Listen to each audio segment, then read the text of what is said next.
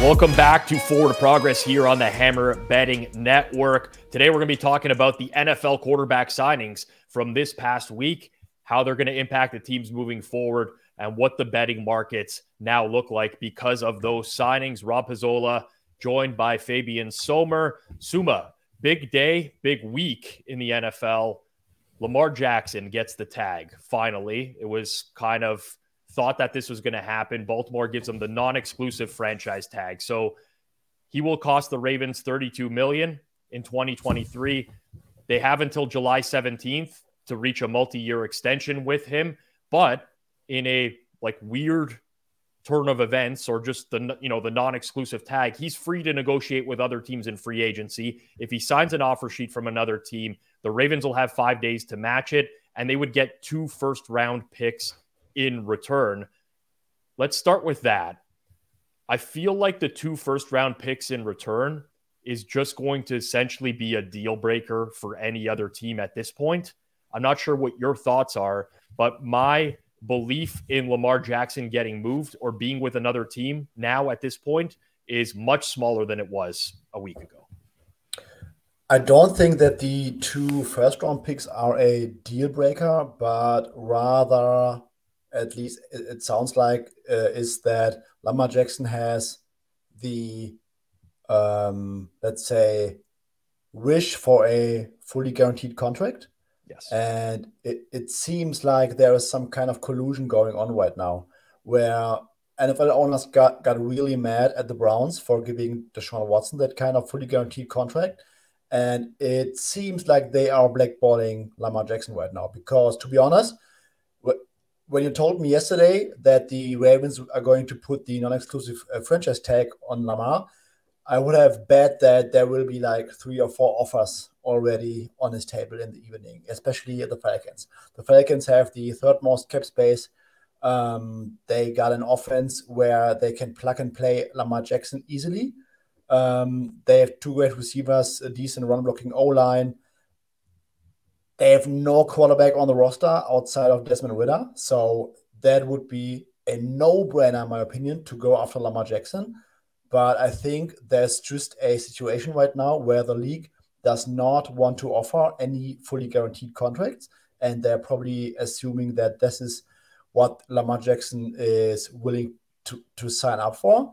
Uh, going back to the two first round picks, I don't think that should be a big issue when you can get a franchise type quarterback for Lamar Jackson because Russell Wilson went for two firsts, two seconds, mm-hmm. a fifth round pick, and I think Shelby Harris and uh, Noah Fant. And I would argue that Lamar Jackson right now is more valuable at age 26 or 25 than Russell Wilson at age 33. And it's also interesting that teams need teams need to give up their own first round picks. For example, if the Lions would make an offer for Lamar Jackson, they would not lose their sixth overall pick. So I think that the compensation is not a big issue, but I'm really, really surprised that teams are not trying to go hard after Lamar Jackson, especially the teams like the Falcons or the Lions who could easily pay uh, pay that contract and also front load it so that the Ravens cannot match it um, because they would have a, a too big of a cap hit in 2023. What do you make of the odds right now to win uh, the AFC North? So this is courtesy of BetStamp, which you can download on your mobile app or check out the site betstamp.app. And we just have a line comparison here from three separate sports books. But it feels to me like the Ravens are like at this in-between number, so to yeah. speak, where I mean, if you if you bet plus 275 and Lamar Jackson ends up signing a long-term extension with the Ravens, you're laughing at that point. But if it's plus 275 and Lamar Jackson ends up in another destination like Atlanta or Detroit, then they're probably going to drop, I, I, would guess, to the worst number in the division, depending on who the starting quarterback is next year or right in around that range. Do you think that there's anything to do with this type of market? Um, like, like, it, what's your gut feeling in, in terms of whether or not Lamar Jackson starts a game for the Ravens next year? My gut feeling is is that it's a little bit higher than 50%, but I would still not rule out anything because there are about three or four, three months now that another team can basically um, make him an offer. And I mean, so many things could happen actually. Like, there's also the opportunity that they cannot really um, get to a new contract. In Baltimore, and he might be sitting out some games or whatever. I, I don't know. So um, right now, the problem is that all the other prices are also correlated with the Ravens being in between. For example, if Lamar does go to the NFC, the, the Steelers odds would drop, the uh, Browns odds would drop, and Ravens would go higher. And Ravens would probably have a first round pick where they can select a rookie quarterback or something like that. So, really, nothing to do there right now with the uncertainty, in my opinion. Okay, we had one signing and two other re signings this week. I'm going to start with the signing because I think there's applications from what we were just talking about with Lamar Jackson. So, Derek Carr goes to the New Orleans Saints. He signs a four-year deal, 150 million. 100 million of that is guaranteed. And we see the updated odds. New Orleans moved from about plus 220, best price in market, to plus 140 to win the NFC South, which I think is a fair move just based off of the fact that they upgrade at quarterback. Personally, I don't like the move for the Saints altogether because that's a lot of guaranteed money for, in my opinion, a slightly above average quarterback. When New Orleans, again, in my opinion, just does not have a Super Bowl caliber roster right now.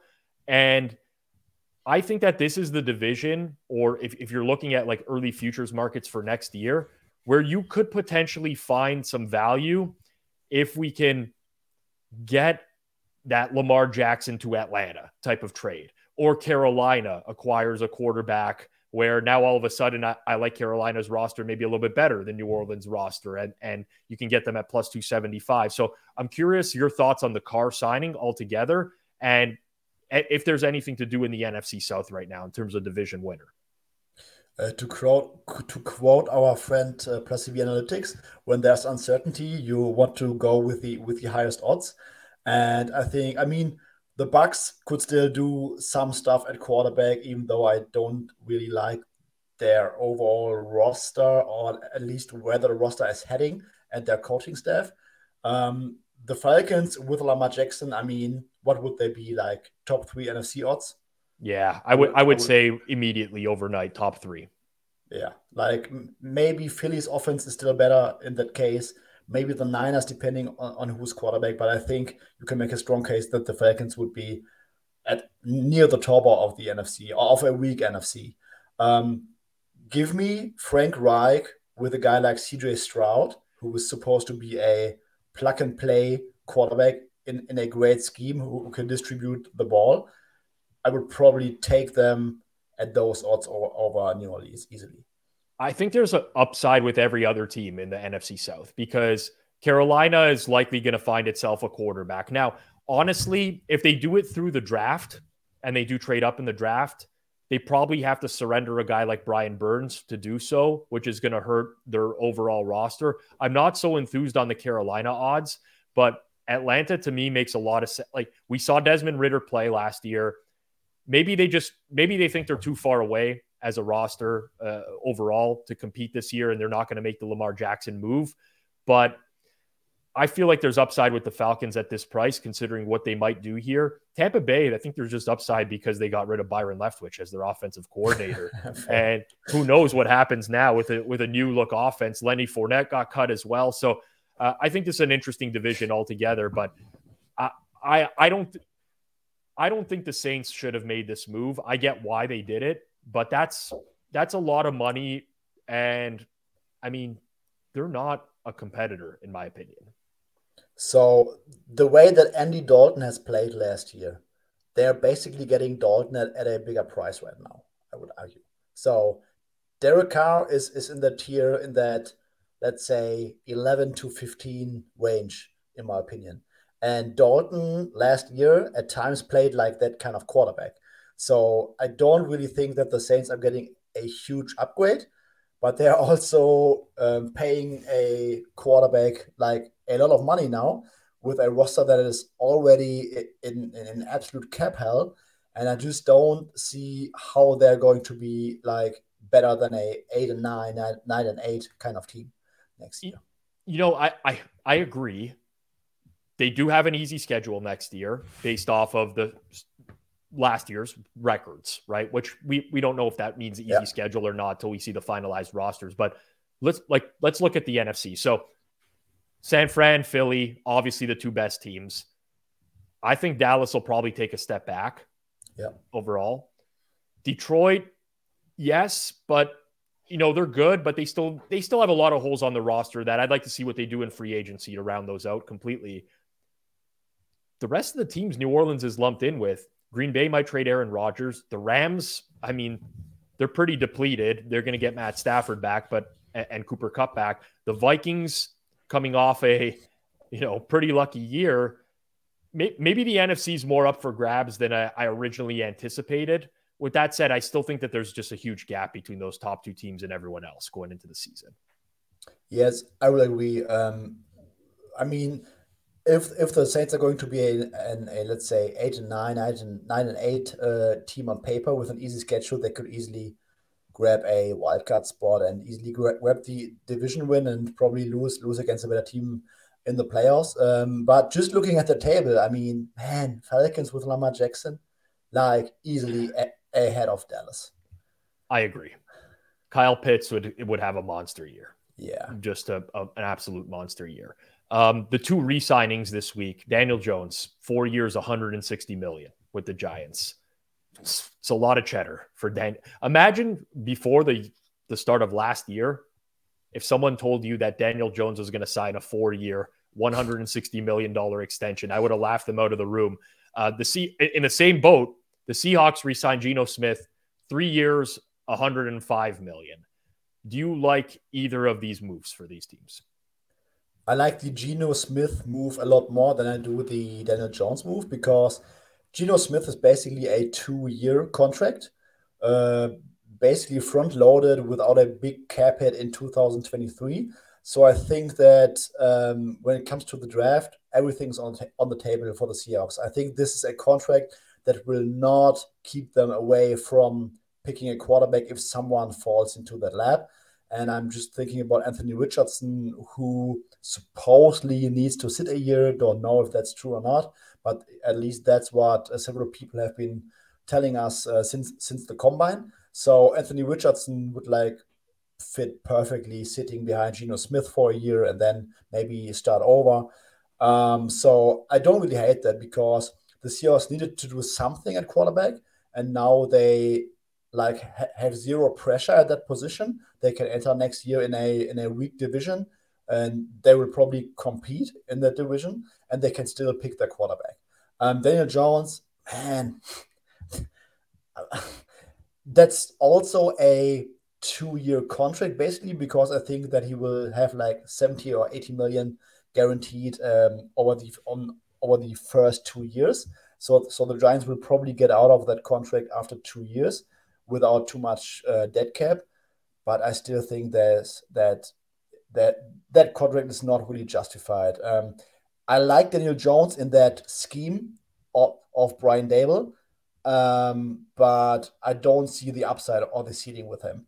The Giants might do something um, at wide receiver, even though we are looking at a very bad free agency free agency class and probably the, the worst wide receiver class in the draft since 2018 or something they, they have to do something there, but it's still that, in my opinion, capped ceiling with, with Daniel Jones. Like, if you tell me that the Giants will be down 10 points in the wildcard round and then Daniel Jones really has to has to orchestrate a comeback from behind, I would not want that quarterback in that situation. The one thing about Daniel Jones is that he's still only 25 years old. So you're going to get him through the prime years of his career right now on this contract.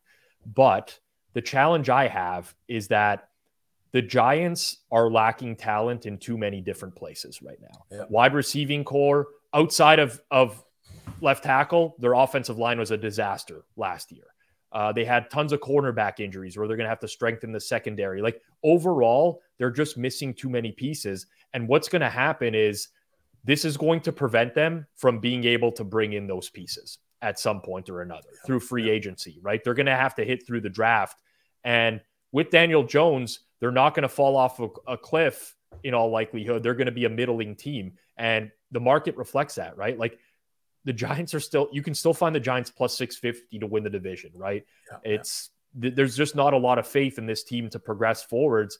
And personally, I, I, I think this was a big mistake for the organization. It's not, it's not a, a shot at Daniel Jones, but I think for what these teams in the NFL need to do is just pick like, are we good enough to compete for a championship? If we are, then we're going to sign this quarterback.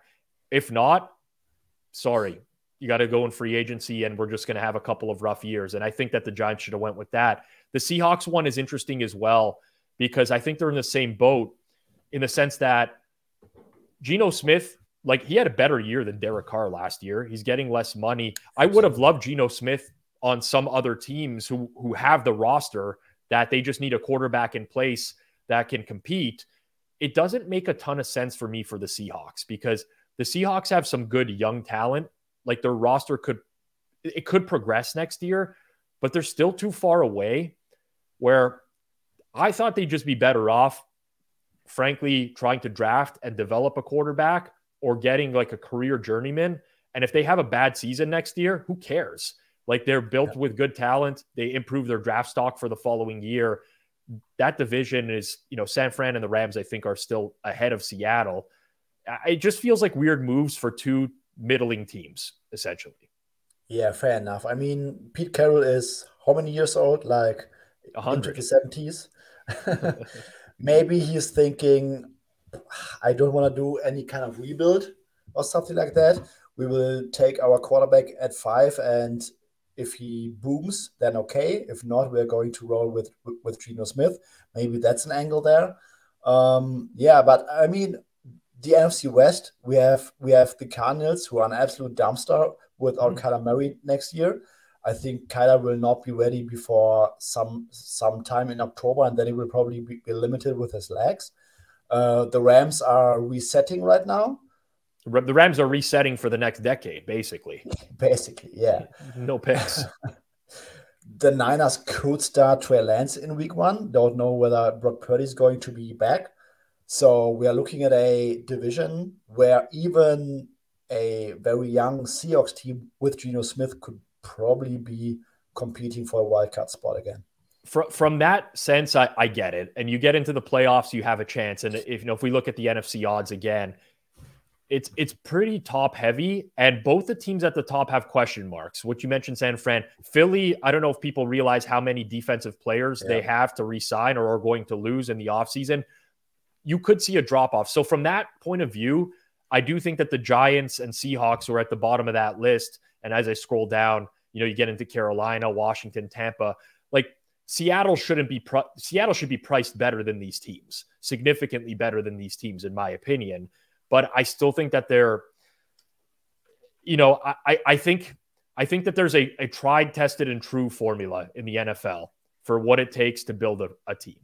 And people saw the Rams break this formula with Matt Stafford a couple years ago. And I don't think that's going to happen again. Like the Rams mortgaged their entire future and essentially went on like a playoff run where, yeah. you know, won a close game against San Francisco, won a close game in the Super Bowl against Cincinnati. And people think they can replicate that. I think you either got to know you have an elite quarterback and lock them up long term. And if they're not, you got to go cheap at quarterback and develop them and get them in on the rookie deal. And because of that, I, I think both of these signings are mistakes, even though uh, the NFC, I guess, is wide open next year. Yeah, fair enough. I agree. Yep. This has been Forward Progress on the Hammer Betting Network, NFL quarterback signings and reactions. If you do like this video, we got more content coming out over the course of the next month or so. A lot of it will be free agency. A lot of it will be draft coverage, including Friday, where we'll have an oh, episode yes. on the draft, reacting to the combine overall, uh, improvements, betting markets, how they're being shaped right now. So make sure you subscribe to this channel, Forward Progress. And of course, if you do like the content that me and Sommer put out here today, smash that like button Forward progress here on the Hammer Betting Network. We'll catch you later on in the week.